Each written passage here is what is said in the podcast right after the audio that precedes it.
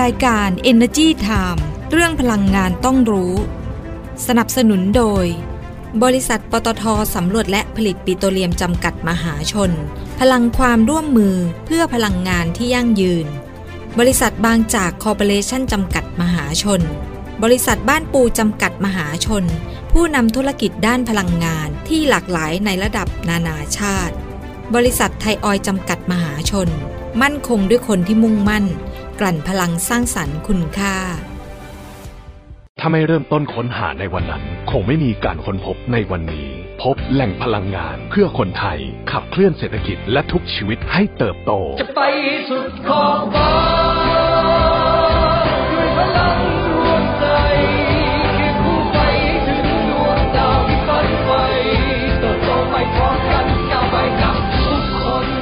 บริษัทปตทสำรวจและผลิตปิโตรเลียมจำกัดมหาชน พลังความร่วมมือเพื่อพลังงานที่ยั่งยืน บางจากขับเร็วทุกไปให้เร็วให้แรงกว่าใครให้ใจร้ายไปทุกวันเปลี่ยนทุกคันให้แรงกว่าใคร20 SE v o l t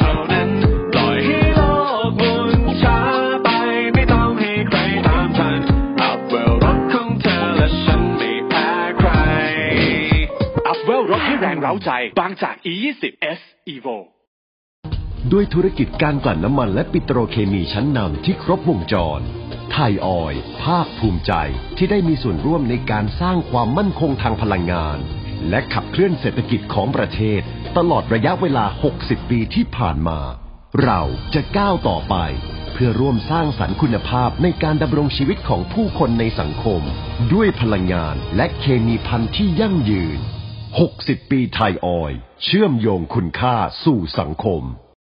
ด้วยพลังไทยที่เรารักด้วยพลังไทยที่เรารักเพื่อประเทศใจที่เป็นเหมือนบ้านของเธอและฉัน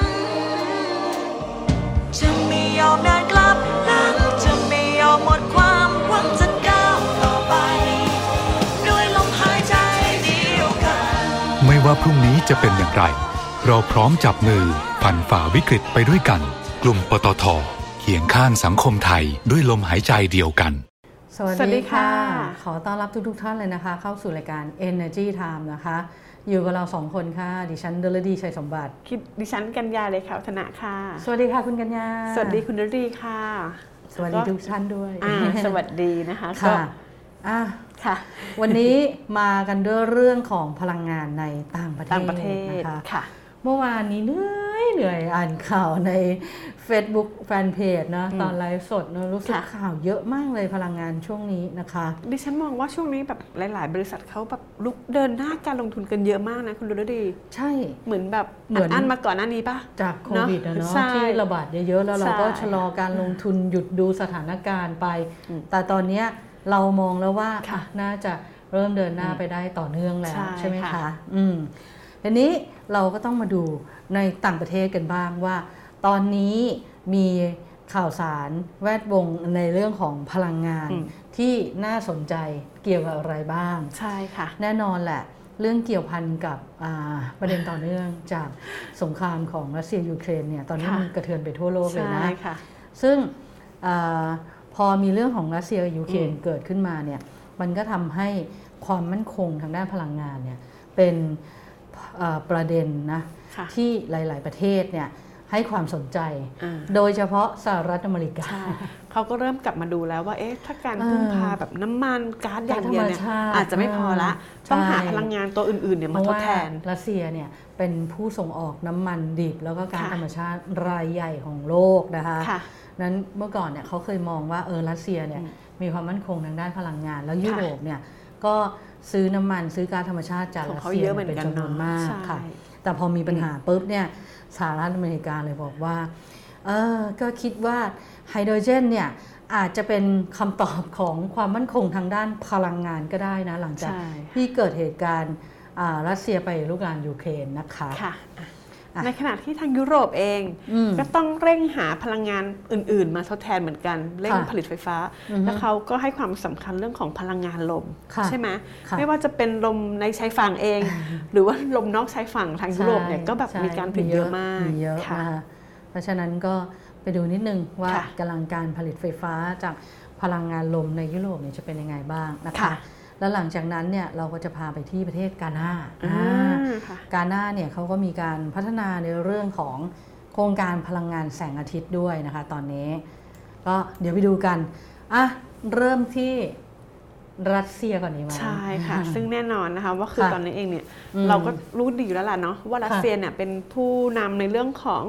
การผลิตน้ำมันผลิตก๊าซรายใหญ่อีกประเทศหนึ่งเลยทีเดียวอืมนะคะอืมแล้วก็ช่วงก่อนหน้านี้เองเนี่ยก็มีความไม่สงบระหว่างยูเครนแล้วก็รัสเซียค่ะทำให้หลาย ๆประเทศเนี่ยเริ่มหันมามองและเอ๊ะเราต้องมีการวางแผนในต้องลดการการพึ่งพาอะก๊าซธรรมชาติใช่กับถูกน้ำมันต้องดิบลงบ้างต้องนะหาการพึ่งพาอย่างอื่นแทนแหล่นะคะงอื่นๆเนาะใช่อืมซึ่งแน่นอนว่าไฮโดรคาร์บอน ไฮโดรเจนก็เริ่มมาเป็นตัวเลือกที่สำคัญที่เขามองว่าเอ๊ะใช่มันต้องกลับมาดูแล้วนะคะใช่โดยอืมเมื่อสัปดาห์ที่ผ่านมานะคะ ทางสหรัฐอเมริกา และคณะกรรมาธิการยุโรปเนี่ยก็มีการออกแถลงการณ์เกี่ยวกับความมั่นคงทางด้านพลังงานนะคะ โดยทั้งสองฝ่ายเนี่ยก็บอกเหมือนกันว่าสหรัฐเนี่ยจะจัดหาปริมาณก๊าซธรรมชาติเหลวเพิ่มเติมอย่างน้อย 15 พันล้านลูกบาศก์เมตร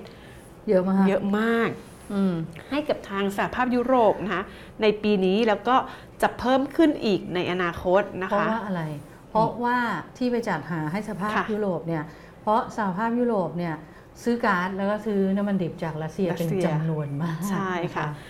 ในขณะที่ทางประธานาธิบดีโจไบเดนนะคะก็บอกว่าอือฮึสหรัฐเองเนี่ยแล้วก็สหภาพยุโรปเนี่ยก็จะร่วมกัน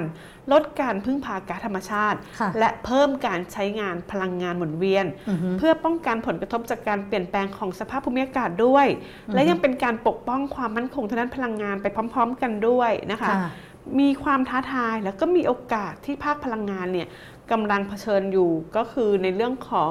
Global Energy Forum อืม ของสภาแอตแลนติกในดูไบนะคะที่อืมประเทศสหรัฐอาหรับเอมิเรตส์อืมเขาพูดกันถึงเรื่องนี้ว่า คือตอนนี้เองเนี่ยเราไม่สามารถพึ่งพาแหล่งพลังงานเดียวเนี่ยได้มากเกินไปอืมทำให้สหรัฐเนี่ยต้องหันมาลงทุนด้านไฮโดรเจน เพื่อเป็นค่ะการกระจายความเสี่ยงทางด้านพลังงานนะคะค่ะในขณะที่ทางสำนักงานพลังงานสากลก็บอกว่าไฮโดรเจนเนี่ย เป็นตัวพาพลังงานอเนกประสงค์ มีการใช้งานที่หลากหลาย แล้วก็สามารถนำไปใช้ในภาคส่วนต่างๆ ได้มากขึ้นนะคะอือฮึไม่ว่าจะเป็นอุตสาหกรรมและการขนส่งอือฮึแล้วก็มีการผลิตเนี่ยได้หลากหลายวิธี เรียกว่าอิเล็กโทรไลซิสด้วยกระแสไฟฟ้าก็คือเป็นการไปแยกน้ำค่ะออกจากออกซิเจนอแล้วอกก็น้ำแยกน้ำออกเป็นอไฮอกโดรจซิเจนอ่าอ่าอืมค่ะ แล้วก็ไฮโดรเจนนะคะค่ะซึ่งหากไฟฟ้าที่ใช้ในกระบวนการเนี้ยมาจากแหล่งพลังงานหมุนเวียน ไม่ว่าจะเป็นลมหรือแสงอาทิตย์อือฮึไฮโดรเจนที่ผลิตได้เนี่ยก็จะเป็น green hydrogen อีก คือไม่ได้เรียกว่าไฮโดรเจนอย่างเดียว มีเป็น green green ด้วยด้วยเพราะว่าแหล่งพลังงานใช่ที่ใช้ก็เป็นแหล่งพลังงานสะอาดใช่ค่ะ ในขณะเดียวกันนะคะ ทางสำนักงานพลังงานสากลก็ค่ะรายงานว่า ปี 2021 เนี่ยอือฮึมีการปล่อยก๊าซคาร์บอนไดออกไซด์ที่เกี่ยวข้องกับภาคพลังงานเพิ่มขึ้นสูงในระดับสูงสุด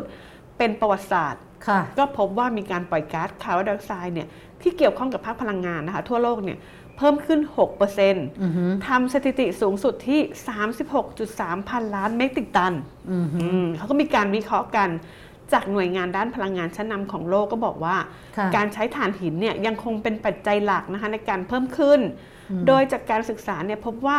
ถ่านหินเนี่ยส่งผลต่อตัวเลขที่เพิ่มขึ้น มากกว่า 40%ของการปล่อยก๊าซคาร์บอนไดออกไซด์ทั่วโลกในปีที่แล้ว ค่ะ ซึ่งทำสถิติสูงสุดที่ 15.3 พันล้านเมตริกตันอืมนะคะ ในขณะเดียวกัน การปล่อยก๊าซคาร์บอนไดออกไซด์จากก๊าซธรรมชาติเนี่ยก็เพิ่มสูงขึ้นเหนือระดับในปี 2019 ที่ 7.5 พันล้านตันอืมอ่าแล้วก็เป็นการป ล่อยก๊าซคาร์บอนไดออกไซด์เนี่ยจากน้ำมันนะคะ ประมาณอือ10.7 พันล้านเมตริกตันอะอืมดังนั้นก็ต้องมาช่วยกันลดคือเนี่ยได้สองอย่างเลยนะลดการพึ่งพาน้ำมันอืมก๊าซธรรมชาติอืมแล้วก็ยังเป็นการลดการปล่อยก๊าซคาร์บอนไดออกไซด์ด้วยนะคะใช่สำหรัแล้บวก็กรีนไฮได้โดรเจนได้ธุรกิจใหม่ด้วยที่คาดว่าจะเป็นความมั่นคงทางด้านพลังงานในอนาคตเขาก็เชื่ออย่างนั้นเนาะใช่ใช่เพราะค่ว่าเอ่อตอนนี้เนี่ยในเรื่องของ energy transition เนี่ยค่ะ การเปลี่ยนผ่านทางด้านพลังงานเนี่ยเราก็จะเห็นพลังงานในหลากหลายรูปแบบค่ะการปรับตัวของบริษัทพลังงานในหลายรูปแบบทั่วโลก แต่อืมมีเป้าหมายเดียวกันค่ะในการที่จะเดินหน้าไปสู่ความเป็นกลางทางคาร์บอน เดินหน้าในการลดการปล่อยแก๊สเรือนกระจกเพื่อไม่ให้อุณหภูมิโลกเนี่ยมันสูงขึ้นกว่านี้อีก แล้วเดี๋ยวน้ำแข็งขั้วโลกอะมันจะละลาย แล้วก็ค่ะจะเกิดปรากฏการณ์ อะไรที่เป็นภัยธรรมชาติรุนแรงมากมากขึ้ขึ้นนนะคะค่ะก็ต้องร่วมด้วยช่วยกันนะคะค่ะอะทีนี้มากันที่ฟักยุโรปบ้างดีกว่าได้ค่ะ ใช่ไหมค่ะมีมีเอ่อตัวเลขนะคะของกลุ่มอุตสาหกรรมวินยุโรป หรือว่าอ่าตัวย่อก็คือวินยุโรปนะคะของอาในทวีปยุโรปเนี่ยบอกว่ากำลังติดตั้ง การผลิตพลังงานจากแหล่งพลังงานลมเนี่ยจำนวน 17.4 กิกะวัตต์ในปี 2021 ซึ่งสูงสุดเป็นประวัติการ แล้วก็เพิ่มขึ้น 18%เมื่อเทียบกับปี 2020 ใช่ไหมคะค่ะแต่ว่าอย่างไรก็ตามทางกลุ่มอุตสาหกรรมเนี่ยบอกว่ากำลังการผลิตเนี่ยยังไม่เพียงพอที่จะบรรลุเป้าหมายด้านพลังงาน แล้วก็สภาพภูมิอากาศ โดยสหภาพยุโรปหรือ EU เนี่ยค่ะมันก็มี 27 ประเทศใช่ไหมที่เป็นค่ะสมาชิกเนี่ยมีการดำเนินการติดตั้งกำลังการผลิตไปแล้วเนี่ย 11 กิกะวัตต์ในปี 2021 ซึ่งมันต่ำกว่าที่วินยุโรปเขากำหนดไว้มากค่ะนะคะอืมแล้วเพื่อให้บรรลุเป้าหมายที่กำหนดไว้ว่า ภายในปี 2030 เนี่ยสหภาพยุโรปต้องลดการปล่อยก๊าซเรือนกระจกสุทธิให้ได้อย่างน้อย 55% และทำให้สัดส่วนของพลังงานจากแหล่งพลังงานหมุนเวียนเนี่ยเพิ่มเป็น 40%ของแหล่งพลังงานรวมให้ได้นะคะ เพราะฉะนั้นสหภาพยุโรปเนี่ยก็เลยจะต้องติดตั้งกำลังการผลิตพลังงาน จากแหล่งพลังงานลมที่มาใหม่เนี่ยให้ค่ะได้นะ ก็คือ 30 กิกะวัตต์ต่อปีนะคะอือฮึค่ะแต่การที่สามารถติดตั้งได้เพียง 11 กิกะวัตต์เนี่ย ในปีที่แล้ว แล้วก็คาดว่าจะติดตั้งเพียง 18 กิกะวัตต์ต่อปีในอีก 5 ปีข้างหน้าเนี่ยจะไม่สามารถทำให้บรรลุข้อตกลงด้านสภาวะภูมิอากาศได้นะคะ ซึ่งวินยุโรปเนี่ยก็บอกว่าการออกใบอนุมัติโครงการเนี่ยมันเป็นอุปสรรคต่อการขยายตัวของกำลังการผลิตในส่วนนี้อือฮึค่ะแล้วทางวินยุโรปเนี่ยก็ได้มีการส่งหนังสือนะไปถึง ประธานคณะกรรมาธิการยุโรประบุว่ากฎแล้วก็ขั้นตอนที่หน่วยงานของรัฐใช้ เพื่ออนุญาตโครงการผลิตพลังงาน จากแหล่งพลังงานลมเนี่ยคือมันมีความซับซ้อนเกินไปอะมันมีมากแล้วก็ซับซ้อนมากอะไรเงี้ยค่ะซึ่งเอ่อจดหมายเนี้ยนะ ก็คือมีมีหลายบริษัทร่วมกันลงนามนะค่ะไม่ว่าจะเป็น CEO ของอินเ r อร์คอนค่ะของ c i m e n g a m e s a Renewable Energy ค่ะของ GE Renewable Energy แล้วก็ Vestas แล้วก็ Nordex นะคะ แล้ว WindEurope เนี่ยยังมีการเสนอว่าสหภาพยุโรปเนี่ยสามารถที่จะผลักดันกระบวนการออกใบอนุมัติที่ง่ายขึ้นได้ด้วยนะ ค่ะ แล้วเมื่อปีที่ผ่านมาเนี่ย การติดตั้งกำลังการผลิตไฟฟ้าจากแหล่งพลังงานลมในชายฝั่งเนี่ยคิดเป็น 14 กิกะวัตต์อ่าโดยที่กำลังการผลิตจากแหล่งพลังงานลมนอกชายฝั่งเนี่ยคิดเป็น 3.4 กิกะวัตต์อ่าทำให้โครงการฟาร์มกังหันลมในยุโรปผลิตไฟฟ้าได้ถึง 437 เทราวัตต์ชั่วโมง ซึ่งเป็นจำนวนที่เพียงพอต่อความต้องการไฟฟ้า คิดเป็นสัดส่วน 15%ในสหภาพยุโรป แล้วก็สหราชอาณาจักรทีเดียวนะคะค่ะแล้วตลาดการผลิตไฟฟ้าอ่าจากแหล่งพลังงานลมนอกชายฝั่งที่ใหญ่ที่สุดเนี่ยก็คือสหราชอาณาจักรนั่นเอง ซึ่งมีกำลังการผลิตติดตั้งถึง 2.3 กิกะวัตต์ค่ะส่วนกำลังการผลิตพลังงานไฟฟ้าจากแหล่งพลังงานลมในชายฝั่งที่ใหญ่ที่สุดเนี่ยอยู่ที่สวีเดนอืมอ่าอันนี้มี 2.1 กิกะวัตต์นะคะค่ะอืมยังไง ต่อให้ไม่เป็นไปตามเป้าหมายก็ยังเหลืออยู่ดีก็ยังเยอะเนาะอืมค่ะค่ะอะไปดูกันที่พลังงานแสงอาทิตย์กันบ้างนะคะค่ะทาง m i n e r g y นะคะก็จับมือหัวเว่ยนะคะพัฒนาอืมโครงการโรงไฟฟ้าพลังงานแสงอาทิตย์ขนาด 1 กิกะวัตต์และ 500 เมกะวัตต์นะคะค่ะในการส่งเสริมพัฒนาสีเขียวในกาหน้านะคะอืมหัวเว่ยดิจิทัลพาวเวอร์เทคโนโลยีนะคะก็อืมร่วมลงนามให้ข้อในข้อตกลงความร่วมมือ เชิงกลยุทธ์กับ m i n e r g y เทคโนโลยีนะคะค่ะซึ่งเป็นผู้พัฒนาระบบพลังงานไฟฟ้า แสงอาทิตย์ชั้นนำในแอฟริกาตะวันตกนะคะอ่าโดยหัวเว่ยดิจิทัลพาวเวอร์นะคะ ก็จะจัดหาโซลูชันพลังงานแสงอาทิตย์ อัจฉริยะแบบครบวงจรค่ะอัจฉริยะแล้วก็ยังครบวงจวงจรรด้วยด้วยนะคะแล้วก็มีระบบสุดยอดเลยจัดเก็บพลังงานนะคะอ่าสำหรับโครงการโรงไฟฟ้าพลังงานแสงอาทิตย์ขนาดใหญ่ 1 กิกะวัตต์อือฮึและโครงการจัดเก็บพลังงาน 500 เมกะวัตต์นะคะที่ทาง m i n e r g y เนี่ยเป็นผู้ดำเนินโครงการในกานานะคะอืมเพื่อรับมือกับความต้องการใช้พลังงานที่มากขึ้นนะคะแล้วก็เป็นการเพิ่มความหลากหลายในแหล่งที่มาของพลังงานค่ะเป็นการเร่งพัฒนาเศรษฐกิจนะคะแล้วก็ทางรัฐบาลกานาเองเนี่ยอือฮึก็เลยกำหนดเป้าหมายเชิงกลยุทธ์ค่ะสำหรับพลังงานหมุนเวียนอืมโดยเพิ่มสัดส่วนของพลังงานหมุนเวียน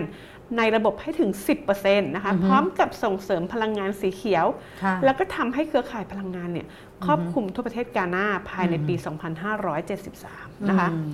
ซึ่งทาง m ม n จีเองเนี่ยเขาก็ดำเนินธุรกิจในกานามาหลายปีแล้วอืมนะคะในอุตสาหกรรมเหมืองแร่พลังงานค่ะไฟฟ้า และพลังงานจากแสงอาทิตย์อือฮึขณะที่ทั่วโลกเองเนี่ยก็เร่งเปลี่ยนแปลงแหล่งที่มาของพลังงานอืม m ม n จีก็เลยบอกว่างั้นก็จะขยายกิจการด้านพลังงานหมุนเวียน เข้าสู่กานาแล้วก็ประเทศอื่นๆในแอฟริกาต่อไปด้วยนะคะนี่น่าจะเป็นครั้งแรกนะที่ค่ะเราพูดถึง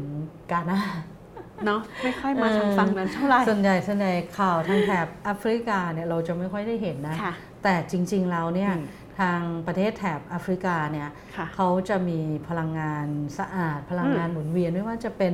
เป็นลมเป็นค่ะแสงอาทิตย์ และพลังน้ำด้วยนะอืมอย่างที่ค่ะเอธิโอเปียเนี่ยคือเราจะเห็นภาพส่วนใหญ่จะเห็นภาพความแห้งแล้งอะไรเงี้ยค่ะแต่จริง ๆ ที่เอธิโอเปียเนี่ยก็มีพลังน้ำเยอะนะอืมอ่าค่ะนะคะ ถ้า มีข่าวก็จะหามาฝากได้ค่ะ พยายามจะดูนะคะ เพราะว่าเราก็อยากก็มีอะไรให้ที่น่าสนใจให้เอ่อครอบคลุมทั่วโลกทั่วโลกเนอะใช่ เพราะมันใช่จะเป็นค่เป็นประโยชน์กับทุกๆท่านนะคะค่ะรวมถึงตัวเราเองด้วยใช่นะคะอ่าทีนี้กลับมาที่ประเทศไทยดีกว่า ไปดูสมาคมยานยนต์ไฟฟ้าเขาจับมือกับการไฟฟ้าฝ่ายผลิตแห่งประเทศไทยหรือกฟผจัดงานแข่งขันรถจักรยานยนต์ไฟฟ้าดัดแปลง เพื่อธุรกิจแห่งอนาคตครั้งแรกในประเทศไทยนะคะ เพราะว่าตอนนี้เขาอยากจะส่งเสริมในเรื่องของยานยนต์ยานไฟยนต์ไฟฟ้าฟ้าเนี่ยเยอะๆเลยนะคะใช่ค่ะเห็นบอกว่าโหยปีนี้มีผู้เข้าร่วมแข่งขันเกือบ 100 ทีมทีเดียวป๊อปปูล่ามากเลยเนาะเยอะเนาะมใช่ค่ะอะมาดูงานสักนิดนึงนะคะ สมาคมยานยนต์ไฟฟ้าไทย ชื่อย่อเขานะ e-VAT ต้องขออภัยนะค่ะเพราะว่าชื่อย่อเขาแบบนั้นชื่อย่อชื่อย่อเขาคืออย่างนั้น e-VAT นะคะก็คือ EVAT อ่าร่วมกับการไฟฟ้าฝ่ายผลิตแห่งประเทศไทย ชื่อย่อภาษาอังกฤษก็คือ e-GAT e v a t กับ e g a t นะอ่าคะเขาก็จัดการแข่งขันรถจักรยานยนต์ไฟฟ้าดัดแปลง เพื่อธุรกิจแห่งอนาคต e-VAT คูณ e-GAT ค่ะ Electric Motor Motorcycle ค่ะ Conversation Contest for Business Opportunity นะค่ะในระหว่างวันที่ 1 ถึงวันที่ 3 เมษายนที่ผ่านมาเรียบร้อยแล้วานะคะผ่านไปแล้วนะคะค่ะเอ่อเขาก็ไปจัดกันที่มหาวิทยาลัยเกษตรศาสตร์ วิทยาเขตศรีราชาจังหวัดชนบุรีนะคะค่ะอืมซึ่งการแข่งขันอืมรถยนต์รถจักรยานยนต์ไฟฟ้าดัดแปลงเนี่ยเพื่อธุรกิจแห่งอนาคตในครั้งนี้เนี่ยจะเป็นส่วนหนึ่งในการสร้างความตระหนักรู้กับ บทบาทยานยนต์ไฟฟ้าที่มีผลกระทบด้านสิ่งแวดล้อมเศรษฐกิจ แล้วก็อุตสาหกรรม แล้วก็ยังเป็นโอกาสในการแสดงศักยภาพการผลิตยานยนต์ไฟฟ้าดัดแปลง ที่สามารถต่อยอดเป็นแนวทางในการพัฒนาเทคโนโลยียานยนต์ไฟฟ้าในอนาคต ตลอดจนการสร้างโมเดลทางธุรกิจ และพัฒนาบุคลากรสายอาชีพ ด้านการผลิตยานยนต์ไฟฟ้าดัดแปลง เพื่อรองรับการเติบโตการใช้ยานยนต์ไฟฟ้าในประเทศด้วยนะคะค่ะ แล้วการแข่งขันครั้งนี้นะค่ะมีผู้เข้าร่วมแข่งขัน 92 ทีมอืมโอ้โหเยอะมากค่ะ แล้วก็จะมีเป็นประเภทสถาบันการศึกษาเนี่ย 81 ทีมค่ะ แล้วก็ประเภทบุคคลทั่วไปอะ 11 ทีมนะคะค่ะก็มีหลายทีมทีเดียวเนาะที่ได้รับรางวัลไป เพราะว่ามีเงินรางวัลให้ด้วยนะในงานนี้นะคะ แล้วก็คือมันมีรางวัลอยู่รางวัลหนึ่งนะ เขาเรียกว่ารางวัลขวัญใจมหาชน ต้องมีเนาะต้องมีคือน่าจะเป็นทีมที่ถูกใจอะเขาบอกว่ามีอยู่ทีมหนึ่งชื่อค่ะ e-tech motorcycle 2021 จากวิทยาวิทยาลัยเทคโนโลยีภาคตะวันออกหรือว่า e-tech อันนี้ก็ e-tech อีกแล้วก็ได้รับถ้วยรางวัลจากสมาคมยานยายานยนต์ไฟฟ้าไทยด้วยนะคะค่ะก็ต้องน่ารักทีเดียว ใช่ ต้องขอแสดงความยินดีกับทุกท่านที่ได้รางวัลเนาะค่ะ แล้วก็มีอีกหนึ่งท่านค่ะ ที่ต้องต้องขอแสดงความยินดีด้วยนะคะค่ะ นั่นคือคุณพัวดลสุนทรวิพาสนะคะผู้จัดการใหญ่และรองกรรมการผู้จัดการใหญ่ สายงานปฏิบัติการบริษัท BCPG จำกัดมหาชนนะคะคะ ท่านได้รับเลือกตั้งให้เป็นนายกสมาคมอุตสาหกรรม เซลล์แสงอาทิตย์ไทยนะคะ ในการประชุมใหญ่สามัญประจำปี 2565 ของสมาคมอุตสาหกรรม เซลล์แสงอาทิตย์ไทยนะคะ ก็เรียบร้อยแล้วนะคะ ก็ดำเนินมีวาระนะคะ 2 ปีนะคะ ก็ตั้งแต่วันที่ 1 เมษายนปีนี้นะคะ ไปจนถึงวันที่ 31 มีนาคมปี 2567 นะคะ ซึ่งทางสมาคมอุตสาหกรรมเซลล์แสงอาทิตย์ไทยเนี่ยเขาจัดตั้งขึ้นค่ะตั้งแต่ปี 2555 แล้วอืมสิบ20ปีปีแล้วอ๋อ10ปีอ๋อขอโทษค่ะค่ะ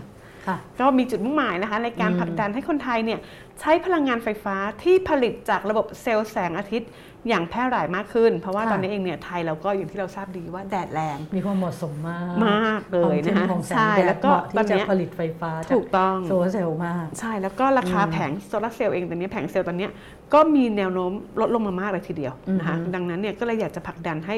คนเนี่ยหันมาใช้พลังงานแสงอาทิตย์กันมากขึ้นนะคะอืมค่ะ แล้วต่อไปเนาะก็ต้องทำยังไงก็ได้อะให้พลังงานแสงอาทิตย์มันเดินได้ 24 ชั่วโมงคำตอบก็อยู่ที่ระบบกักเก็บพลังงานนั่นเองใช่ค่ะซึ่งกำลังพัฒนากันอย่างขมีขมันเลย ฉันใช้คำก็นี้รอวันที่ราคาเนี่ยจะลดลงมาแบบต่ำลงมาหน่อยเนาะหลังที่เราคาสาบ้ามานรถเราก็คงจะมีใช่โซลาร์เซลเชื่อมล์ถึงถูกต้องค่ะนะคะค่ะนั่นก็เป็นเรื่องราวดีๆนะคะ ที่เรานำมาฝากกันในวันนี้ค่ะแต่ว่าอย่าลืมนะ เมื่อวานนี้ค่ะเราเล่นเกมกันใช่ไหมคะค่ะกดไลค์กดแชร์ไลฟ์เมื่อวานนี้นะคะใน Facebook Fanpage ของเรานะค่ะเราก็จะเอาโควิด box set ซึ่งในนั้นก็จะมีชุดตรวจ ATK ค่ะมีหน้ากากอนามัย มีอ่าแอลกอฮอล์ล้างมือ แอลค่ะกอฮอล์ทำความสะอาดนั่นแหละใช่ค่ะสองชุดนะสองชุดนะค่ะสำหรับผู้โชคดีนะ เราจะสุ่มนะ สุ่มผู้โชคดี ยังไงก็เข้ามาร่วมเล่นเกมกันได้นะได้คะค่ะใช่อ่าค่ะจนถึงวันพรุ่งนี้นะวันเสาร์ใช่ค่ะจนถึงค่ะวันพรุ่งนี้นะคะ เที่ยงคืนเลยใช่ถึงเที่ยงคืนเลย พอข้ามเอ่อเที่ยงคืนหนึ่งนาทีถือเป็นวันอาทิตย์แล้วนะ อันนี้จะไม่ไม่ไม่รับแล้ว เพราะว่าก็จะมีหลายท่านเล่นเข้ามาแล้วเราก็ต้องสุ่มนะเพื่อที่จะมันเป็นความเป็นธรรมอะเนาะอืมอ่าค่ะเราก็จะจัดส่งของรางวัลไปให้ถึงบ้านเลยนะคะค่ะแล้วก็อย่าลืมนะ ทุกวันจันทร์กับวันพฤหัสบดี เราจะมาเจอกันในไลฟ์สดนะคะ ทาง Facebook Fanpage Energy Time ออนไลน์เวลา 13 นาฬิกาโดยประมาณนะคะค่ะบวกลบเล็กน้อย บวกลบเล็กน้อยนะคะค่ะแล้วก็วันอังคารกับวันศุกร์อืมเราจะมาเจอกันใน YouTube Channel ค่ะ Energy Time ออนไลน์นะคะ แล้วก็ท่านสามารถเอ่อ รับฟังหรือว่ารับชมรายการย้อนหลังนะ จากที่เราไลฟ์สดจากที่เราลงใน YouTube ก็คือไลฟ์สดเนี่ยเราก็จะเอามาย้อนหลัง ให้ดูใน YouTube, YouTube Channel ด้ด้ววยยค่ะ แล้วก็จะเอาเสียงไปลงในพอดแคสต์ด้วยค่ะนะคะ Energy Time ออนไลน์ซึ่งมี 3 ช่องทางนะ ค่ะก็ก็คือจะมี Apple Podcast อืมอ่า SoundCloud ค่ะแล้วก็ Spotify นะคะ ค่ะ ฟังตอนไหนก็ได้ค่ะา อันนี้คือสามารถรับฟังได้ ใช่ 24 ชั่วโมงเลยใช่นะคะ แล้วก็อย่าลืมติดตามนะ อ่า ช่องทางอื่นอีกเยอะเลยนะคะค่ะมีติเว็ดบตามไซต์ด้วยนะ อ่าใช่ energytimeonline.com ค่ะนะคะแล้วก็ thainews-online.com นะนะคะคะแล้วครบหรือยัง ยังไม่หมดอ๋อมี Instagram ด้วยมีมี Twitter Twitter คือไม่ว่าจะเป็นช่องทางอะไรตรงไหนเนี่ยเจอเราได้หมดเลยนะคะใช่สำหรับ Energy Time Online ค่ะขาดติ๊กต็อกยังไม่ได้ทำยังยังเดี๋ยวใจเย็น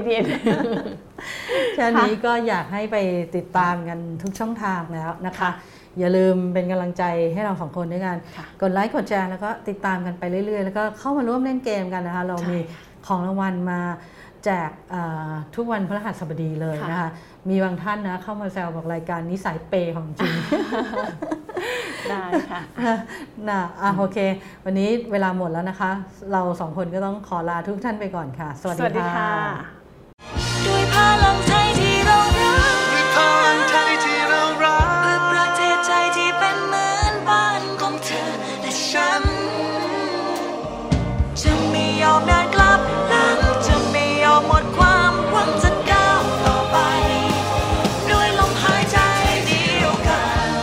ว่าพรุ่งนี้จะเป็นอย่างไร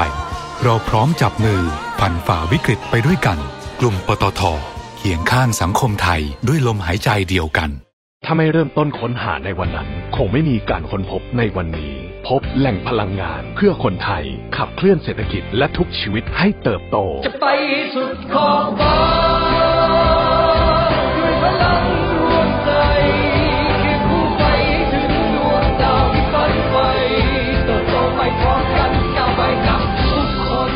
บริษัทปตทสำรวจและผลิตปิโตรเลียมจำกัดมหาชน พลังความร่วมมือเพื่อพลังงานที่ยั่งยืน บางจากขับเร็วทุกไปให้เร็วให้แรง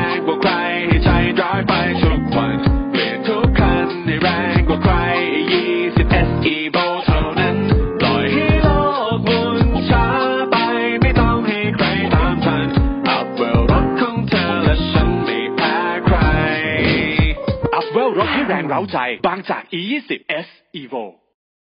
ด้วยธุรกิจการกลั่นน้ำมันและปิโตรเคมีชั้นนำที่ครบวงจร ไทยออยภาคภูมิใจที่ได้มีส่วนร่วมในการสร้างความมั่นคงทางพลังงาน และขับเคลื่อนเศรษฐกิจของประเทศ ตลอดระยะเวลา 60 ปีที่ผ่านมา เราจะก้าวต่อไป เพื่อร่วมสร้างสรรค์คุณภาพในการดำรงชีวิตของผู้คนในสังคม ด้วยพลังงานและเคมีพันธุ์ที่ยั่งยืน 60 ปีไทยออย เชื่อมโยงคุณค่าสู่สังคม